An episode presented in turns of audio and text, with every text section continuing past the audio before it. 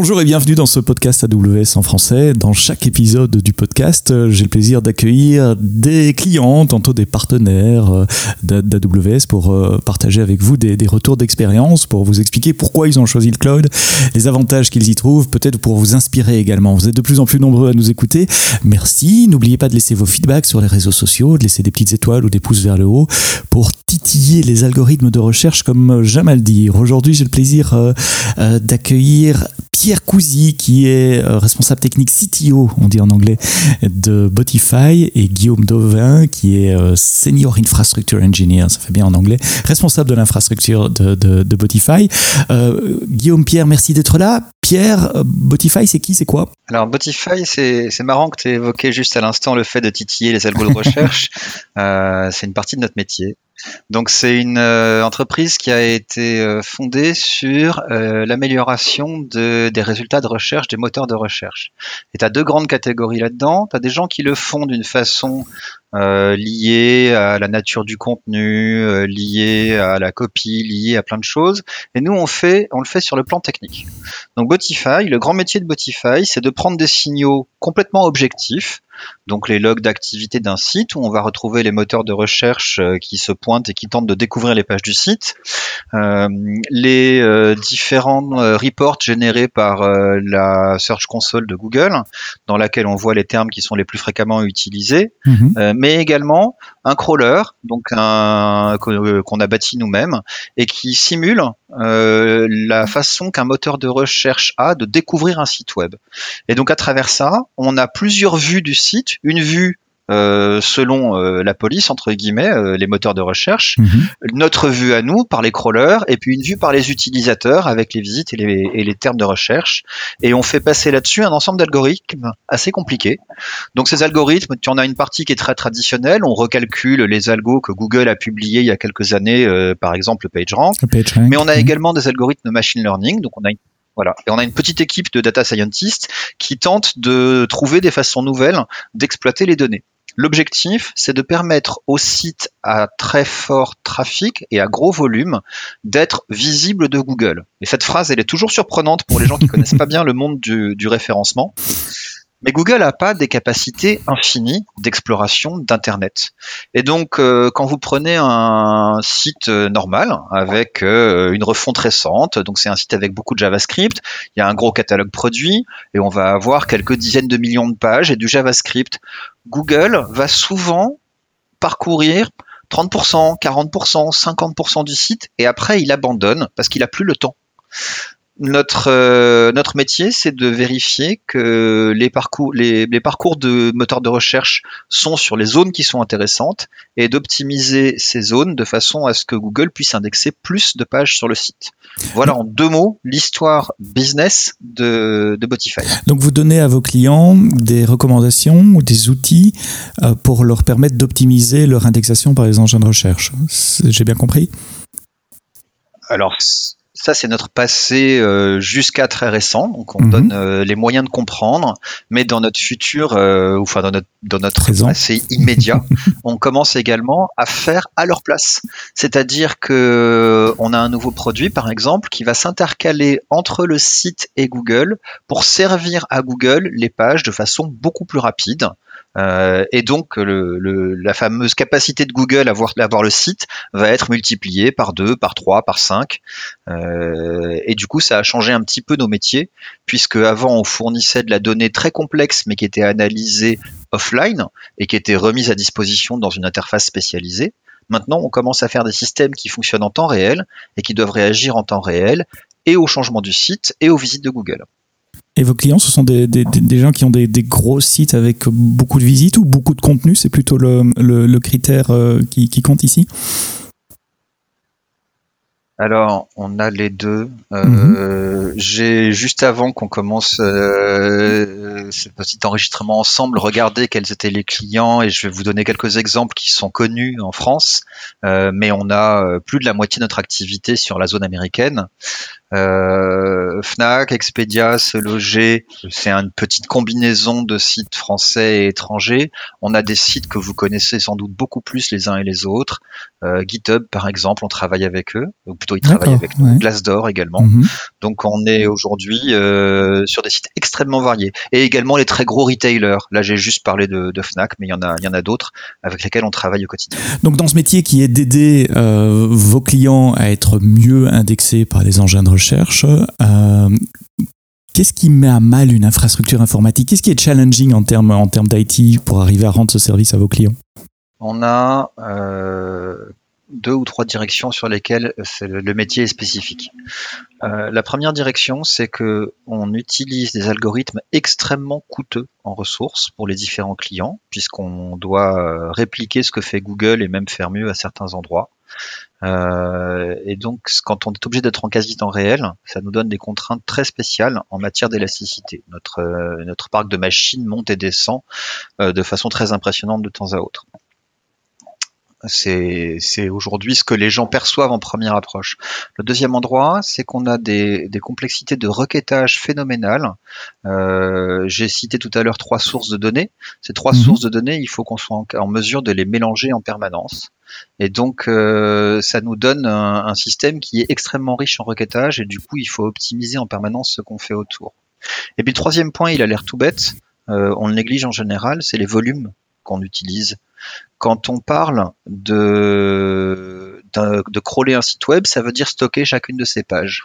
Et ça peut mhm. se compter en centaines de millions. Quand on parle d'ingérer les logs des clients, on est également en train de parler euh, de l'intégralité des requêtes que les clients ont pu recevoir, euh, au moins de la part des bots. Euh, quand on parle de se mettre entre un client et un moteur de recherche, on parle de préparer les requêtes que Google va, va nous mhm. envoyer et de stocker de quoi répondre à ces requêtes en quelques centaines de millisecondes. Donc on a des problématiques réseau très fortes liées à cette contrainte de temps réel, un petit peu différentes des, des sites web traditionnels, parce que Google ne vient pas nous voir depuis un million d'endroits sur la planète. Google vient, nous voir depuis quelques endroits qui sont toujours les mêmes. Par contre, nous, on est obligé de servir de façon extrêmement rapide mhm. euh, des, des, requêtes que, par exemple, on n'a jamais vues auparavant. Quand vous prenez un CDN traditionnel, un CDN, comment il fonctionne? Il est lent sur la première requête, mhm. et puis après, il, va vite pour toutes les suivantes. Quand Google vient visiter Exactement. Quand Google vient visiter un site web, en fait, Google ne va passer qu'une seule fois sur chaque page. Donc, si vous mettez un CDN entre Google et votre site web, eh bien, le CDN sera lent sur la première requête, qui est exactement celle qui intéresse Google, et aurait été rapide sur les suivantes qui n'existent pas. Donc, mhm. on est, on est un espèce de CDN à l'envers on est obligé de répondre extrêmement vite à la première requête et les autres n'ont pas d'importance. Ce qui change le ranking, si je, enfin, je connais mal, je suis pas un spécialiste comme, comme vous de, de l'indexation, mais un, site web plus lent sera moins bien coté par euh, les engins de recherche, c'est correct? Alors là, on rentre dans une discussion extrêmement complexe sur les algorithmes, mais sans rentrer là-dedans, il y a un élément très marquant si on est trop lent à répondre à Google, Google va arrêter au bout d'un moment. Google a une notion de, crawl budget en anglais, de, budget euh, mhm. temps euh, alloué à la visite de chaque site web. Et donc, si un site met 10 secondes par page, euh, eh bien peut-être que Google ne pourra visiter que 100 000 pages. Si mhm. jamais on tombe à une seconde par page, c'est un million. Si jamais on tombe à 100 millisecondes, c'est 10 millions de pages. Et donc, euh, et donc, si Google n'a pas visité une page, on risque pas de la trouver dans le moteur de recherche. Non, c'est ce qu'on dit euh, souvent. Hein, c'est le, meilleur endroit pour cacher quelque chose sur Internet, euh, pour cacher un cadavre sur Internet, dit même la blague, c'est de, le mettre sur la deuxième page du résultat de recherche de, de, Google. On, est sûr que personne ne va là. Donc, votre job, c'est d'assurer que les, sites de vos clients soient sur la première page du, des résultats de, Google. comment vous en êtes comment vous en êtes arrivé à, déployer sur AWS, euh, Guillaume peut-être? Euh, historiquement, on était sur un hébergeur euh, bar métal. Alors historiquement, c'était en 2012-2013, mhm. euh, mais on a eu un, besoin qui était que lorsqu'on a fini un crawl, on a tout d'un coup des millions de pages qu'on va devoir traiter, et on va les traiter en quelques heures, et puis c'est fini jusqu'au prochain crawl, qui peut être maintenant ou qui peut être dans trois jours. Et donc, on était obligé d'avoir des machines très puissantes pour traiter rapidement les données des clients, tout le temps allumées, ce qui nous coûtait cher. Donc, on est passé chez AWS justement pour pour EC2, pour nous permettre de démarrer et d'éteindre des machines au besoin, à la demande, et donc payer que ce dont ce, ce qu'on utilise. Il y a d'autres avantages d'AWS que, que, vous avez trouvé au moment où vous avez commencé à utiliser la, la, plateforme. Pierre parlait de, de quantité de, de, stockage. Je suppose que là aussi, certains services ont pu aider. Oui, euh, S3 est un, est un beau cadeau. Euh, on a plus de 2 pétaoctets de données euh, sur S3 aujourd'hui et on ne se pose pas de questions en fait. C'est là le grand intérêt de, S3 et nos fichiers vont être, pouvoir être récupérés. On va faire plusieurs milliers de hits par seconde sur S3 et le service ne bronche pas. Donc c'est là aussi l'un des grands intérêts. Dans un premier temps, l'idée d'utiliser euh, EC2, c'était pour avoir du, calcul à la demande. Maintenant, vous êtes dans une phase aussi d'optimisation euh, financière euh, de, vos infrastructures cloud. Je crois que vous tournez une partie de votre infrastructure sur des, instances spot, c'est correct? C'est ça, c'est la majorité en fait de notre infrastructure qui est sur des instances spot. Parce que comme je disais, on a un calcul et à la mhm. fin du calcul, on va peut-être avoir le calcul suivant plus tard. Donc en fait, on lance des, machines via le système de spot euh, qui vont euh, prendre des tâches, continuer de prendre des tâches, il y a toujours des tâches, et si jamais il n'y a plus de tâches, eh ben elles vont en fait s'arrêter euh, d'elles-mêmes et arrêter de travailler. Donc en baseline, on a environ toujours 200 machines, entre 200 et 400 machines qui travaillent, mais en réalité par jour, on va lancer plutôt 2500 machines qui vont être capables de s'arrêter et de se démarrer toutes seules en fonction de la demande. Et là, les spots sont vraiment très utiles parce que ça fait des grosses réductions de prix. Donc l'idée du, spot, pour résumer pour, euh, pour euh, nos auditeurs qui connaissent pas nécessairement le spot, le spot c'est de la capacité excédentaire qu'on a dans les data centers euh, d'Amazon et on préfère vendre cette capacité excédentaire à un prix discount plutôt que, que de la laisser prendre la poussière dans, dans, nos data centers. et donc l'idée du, du spot, c'est on, on demande des instances d'un certain type, d'une certaine catégorie et ces instances vont être pris du pool euh, de, de, capacité excédentaire et donc vendues à un prix par heure qui est nettement inférieur au prix, euh, au prix en demande, avec quand même un petit bémol, il y a un mais, sinon ça serait trop beau, c'est que si jamais on a moins de capacité euh, excédentaire, eh bien on va reprendre, on va reprendre ces machines. Par exemple, si, si des clients ont des reserve instances, bah, ils sont prioritaires sur la capacité excédentaire et donc ces machines vont être reprises. Ça veut dire qu'elles peuvent être interrompues. ça veut dire quoi pour vous, ça, que les machines peuvent être interrompues? D'abord, est-ce que ça arrive souvent? Beaucoup clients me disent non, ça n'arrive quasiment jamais. Ceci dit, à l'échelle où vous êtes, peut-être que vous le voyez un peu plus que d'autres. Et qu'est-ce que ça veut dire pour votre application? Donc désolé, deux questions en une. Est-ce que ça arrive souvent? Et qu'est-ce que ça veut dire pour votre application de pouvoir être interrompu à, n'importe quel moment? Alors ça arrive, euh, je dirais, entre 5 et 10 fois par jour, euh, à peu près.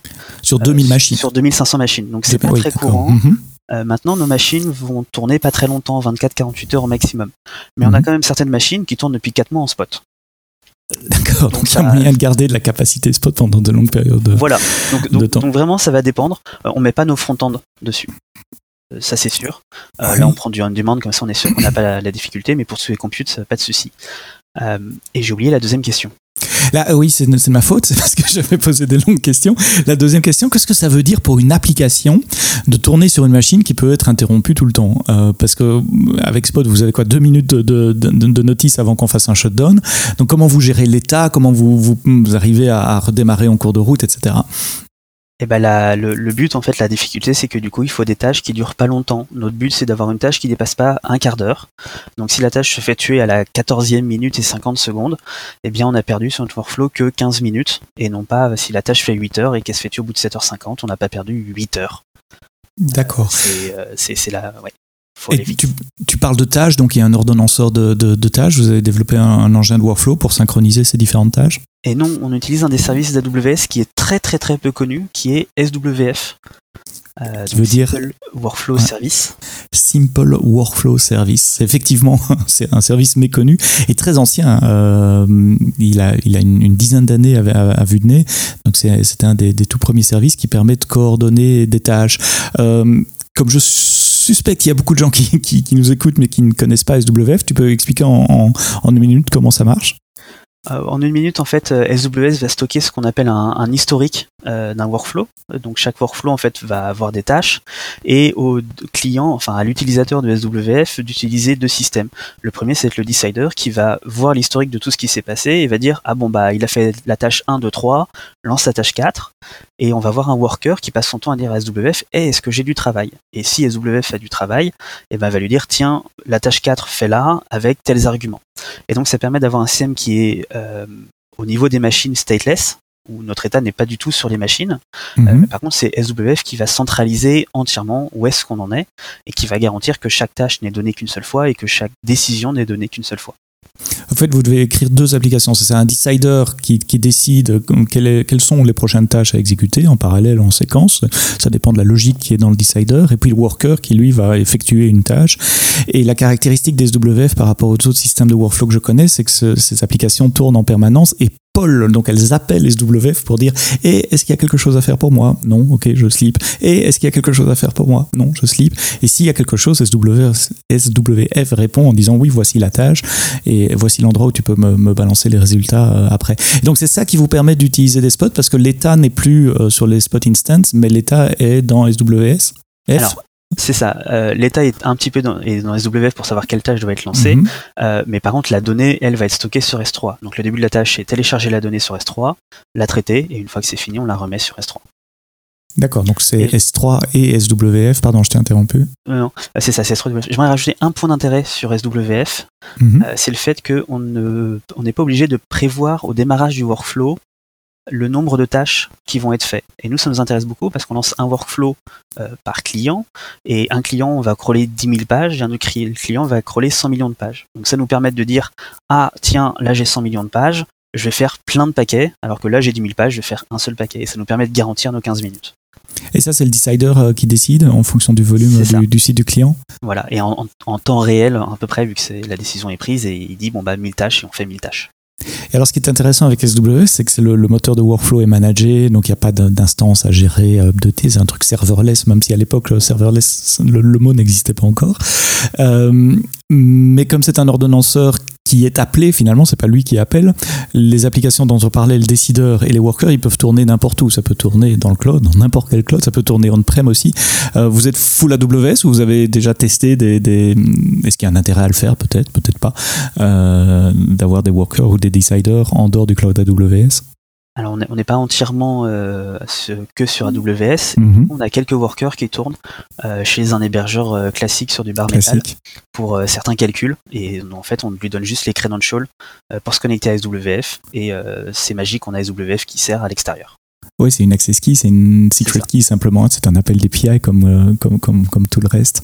Euh, intéressant, la combinaison de Simple Workflow Service et de, de Spot Instance, je, je cherchais le mot, pour arriver à diminuer les coûts. Parce que comme tu dis, donc si l'instance est arrêtée pendant son traitement, eh bien, en fait, c'est SWF qui va se rendre compte qu'il n'a jamais reçu le résultat et donc il va rescheduler une tâche, peut-être sur une autre machine, pour refaire la même chose. Le, en fait, SWF est un système de, de. Donc Mhm. on envoie un ping régulièrement pour dire euh, la machine est encore tra- en train de travailler sur la tâche. Euh, Mhm. parce qu'en réalité, toutes nos tâches ne font pas 15 minutes.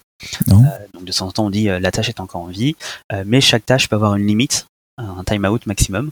Et lorsqu'on atteint le timeout, le SWF dit ah bah cette tâche n'a pas été finie. Et donc il revient au decider et le decider dit bon c'est normal relance ou alors ah celle-là ça fait deux fois qu'elle plante, je vais sortir une erreur plus puissante et je vais prévenir les devs.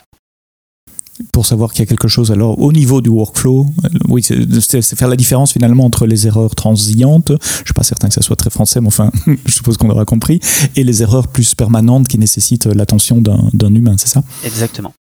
Et avoir des machines qui meurent, ça doit faire partie du, du workflow euh, tout à fait normal. Et je- tu l'as dit, ça arrive parfois à cause de spot pendant la journée, et puis il peut y avoir d'autres raisons aussi.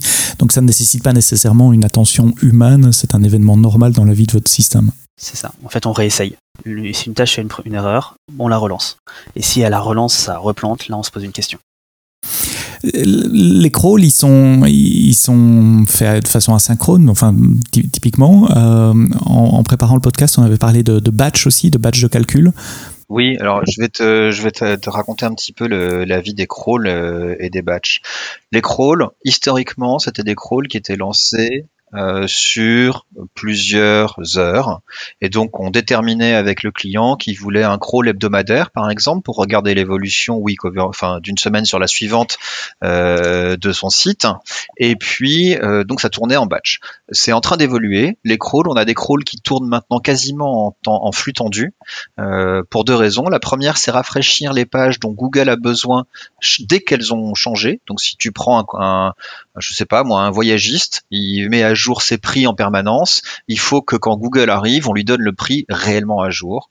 Euh, euh, la deuxième raison, c'est qu'on fait maintenant du monitoring des sites pour vérifier que ça se passerait bien si Google venait. Et donc, on passe notre temps à inspecter quelques pages clés du site pour vérifier qu'il n'y a pas eu de, de modification de structure ou de déploiement fait par les équipes internes du client qui ne prend pas en compte ce que Google espère trouver quand il vient rendre visite à une page. Et en parallèle, on a les gros calculs qu'on exécute, les gros algorithmes. Cela, ils restent en batch, on n'a pas le choix. Et donc là, ce sont de grandes opérations de calcul qui durent, pour les plus longues, euh, des dizaines d'heures. Euh, découpées comme Guillaume l'a expliqué en plein de sous-morceaux mais en effet on a cette logique de batch très présente encore liée à la taille des calculs qu'on doit exécuter Comment ça marche avec euh, SWS Je, je, t'écoutais parler, je me disais oui, mais SWS, il va pas démarrer euh, plus de machines s'il a besoin de plus de machines. Donc comment vous gérez le, scaling de la flotte euh, vis-à-vis des demandes, soit du calcul batch dont tu viens de parler, soit du crawling? Alors, nos, nos, machines sont dans un auto-scaling group AWS. Et en fait, ce qu'on fait, c'est qu'on tape l'API SWF pour regarder le nombre de tâches qui est en attente. S'il y a zéro tâche en attente, c'est que toutes les machines ont eu travail, voire pas assez de travail. Si on a un pic, c'est-à-dire qu'il y a des tâches qui sont en attente, c'est-à-dire qu'on n'a pas assez de machines. Et dans ce cas-là, on demande à l'autoscaling group d'ajouter des machines. Donc la métrique pour scaler, c'est le nombre de tâches en attente au niveau du système de workflow, au niveau de Simple Workflow Service. Et pour scaler euh, in, enfin pour faire scale out, je veux dire, euh, c'est assez clair, mais pour quand il faut tuer des machines alors? Ça. Alors pour tuer des machines, ce qu'on fait, c'est que bah, on regarde et si ça fait une demi-heure, une heure euh, qu'on n'avait pas, qu'on n'a pas de tâches en attente, bah, ça veut dire qu'il y a trop de machines. Et donc on demande à l'ASG de détacher les instances. Alors particularité, on lui demande pas euh, juste de réduire sa taille, parce que dans ce cas-là, il tue des instances euh, au, hasard entre guillemets, ce qui pourrait tuer des tâches qui sont encore en cours. Donc ce qu'on fait, c'est qu'on lui demande de sortir les instances. Et nous, sur les instances, on a un petit cron qui tourne toutes les 5 minutes, qui s'aperçoit que l'instance, elle est sortie, et donc elle commence son, son processus d'extinction qui est j'arrête de prendre de nouvelles tâches, je termine ce qui est en cours, une fois que ce qui est en cours est fini, je m'éteins. Et c'est comme ça que vous les tuez proprement alors euh, au, moment du, scaling. C'est, astucieux le, fait de sortir. Euh, oui, c'est vrai que c'est une nouvelle capacité. Enfin, nouvelle, ça, fait quelques, mois, quelques années déjà que, que, c'est là. La possibilité de demander à autoscaling de sortir une instance du groupe plutôt que, que, que, de l'arrêter. Euh, le choix dans les instances spot, il y a, plein de familles différentes et, plein de tailles différentes au sein d'une famille. Euh, comment vous arrivez à trouver le bon rapport euh, capacité, calcul versus disponibilité versus coût? Euh, c'est, le l'essai. Ça, malheureusement, il n'y a, a, pas de meilleure solution. C'est-à-dire que on, a décidé que on avait besoin de X gigas de RAM pour X CPU. Donc à partir de là, ça nous limite à une certaine famille, généralement les M ou les C, donc euh, les charges médium ou les charges plutôt compute. Et à partir de là, bah, en fait, on va lancer, euh, on va changer un nos ASG pour utiliser les nouvelles instances et on va attendre 24-48 heures et voir si elles se font tuer. Euh, typiquement, on a essayé un nouveau type d'instance il y a un mois en se disant oui, ce serait plus rapide, ça réduirait, blablabla. On a lancé, elles se sont faites beaucoup tuer. Donc on a fait demi-tour, on est revenu sur nos anciennes instances. Ah, ça veut dire qu'il y a moins de capacité dans ces zones de disponibilité là. Et pour, pour maximiser la disponibilité du pool, vous, vous variez les, les types d'instances ou les familles d'instances du M et du C dans, dans le même pool, par exemple? Euh, Non, on fait pas du tout de, de mix. Alors effectivement, ce, ce serait possible d'avoir plusieurs types d'instances. Euh, on, est, on est content en fait d'avoir quelques, enfin quelques instances qui sont tuées euh, par jour, enfin une dizaine, c'est vraiment pas énorme euh, pour nous. Et puis ça nous permet de garantir que toutes nos tâches vont avoir les mêmes euh, capacités, donc le même CPU, le même RAM. Et en fait, on utilise les, les, les C5D qui ont un disque local, et ça, ça augmente énormément le, le, le, le calcul et la capacité de calcul.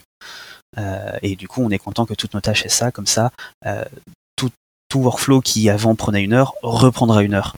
Il va pas prendre une heure et demie parce qu'il y a ah, une, instance, différente. Ah, c'est intéressant ce que tu dis sur les sur les, les disques locaux. Ça veut dire que tous les, les une majorité du traitement euh, se fait d'abord sur le disque euh, local et puis seulement vous envoyez sur S3 une fois que ça a été consolidé, mâché, euh, calculé. Exactement. En fait, on récupère de S3 la tâche, donc le résultat précédent, on va le, calculer, le, mâcher, comme tu dis, euh, en local. Et une fois que ça c'est fini, on en refait un, zip et on envoie les zips sur S3. Je rappelle que l'utilisation des, disques locaux est, enfin, vient sans coût supplémentaire. C'est inclus dans le coût de l'instance. Donc utilisez, utilisez-les ces disques, ces disques locaux. Ils sont là d'une certaine façon vous les payez puisqu'ils sont dans, le coût par heure de, l'instance. Euh, ça fait une grosse machine à, suivre, à monitorer. Euh, est-ce que tu peux lever un coin du voile sur votre solution de monitoring? Comment comment vous assurer que, que l'ensemble des crawls pour l'ensemble des clients fonctionne, termine euh, avec des résultats corrects? Et dans des temps prévus euh, Notre monitoring, en fait, c'est SWF. C'est-à-dire qu'on n'a pas de monitoring précisément sur les machines. Euh, on regarde de temps en temps comment ça se passe pour vérifier qu'elles ne sont pas euh, trop petites par rapport à nos tâches. Mais notre monitoring, c'est juste est-ce que le workflow s'est terminé ou pas? Si le workflow s'est terminé, ça veut dire que notre code est parfaitement passé et a sorti tous les résultats nécessaires au client. Et donc tout s'est bien passé. Si jamais il s'est arrêté, on va se poser la question de pourquoi est-ce qu'il s'est arrêté. Et du coup, on n'a pas besoin de surveiller nos machines entre guillemets. Euh, on a juste une, courbe pour nos machines qui est le nombre de machines euh, à comparer au nombre de tâches pour vérifier qu'on arrive bien à augmenter les machines euh, comme prévu.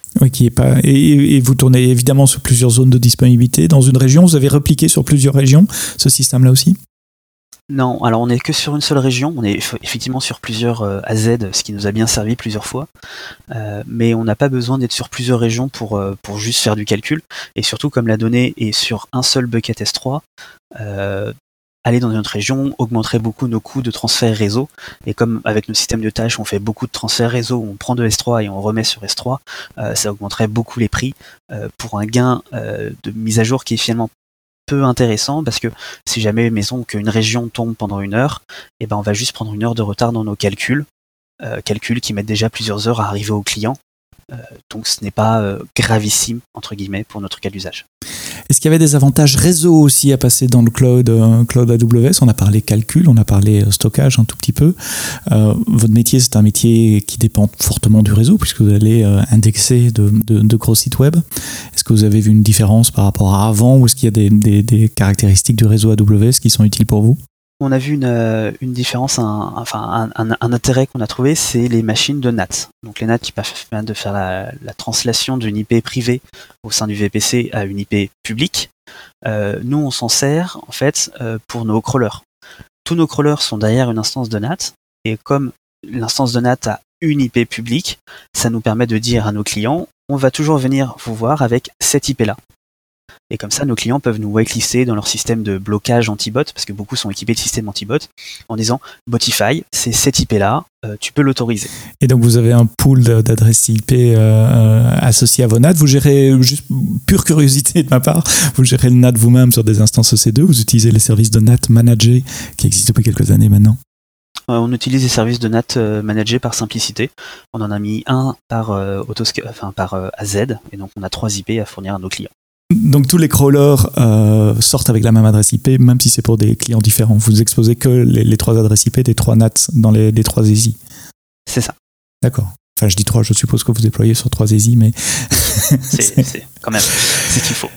Euh, intéressant. Euh, c'est super intéressant de voir cette, architecture euh, extrêmement distribuée, extrêmement répartie, euh, potentiellement plusieurs types de technologies. Tu l'as dit avec certains workers du workflow qui travaillent même en dehors d'AWS et SWF euh, qui est un, service qui mériterait d'être plus connu euh, chez, chez, chez AWS, qui permet d'orchestrer ces workflows. Un très vieux service, comme je l'ai dit tout, tout, au début, et qui est utilisé par beaucoup de clients.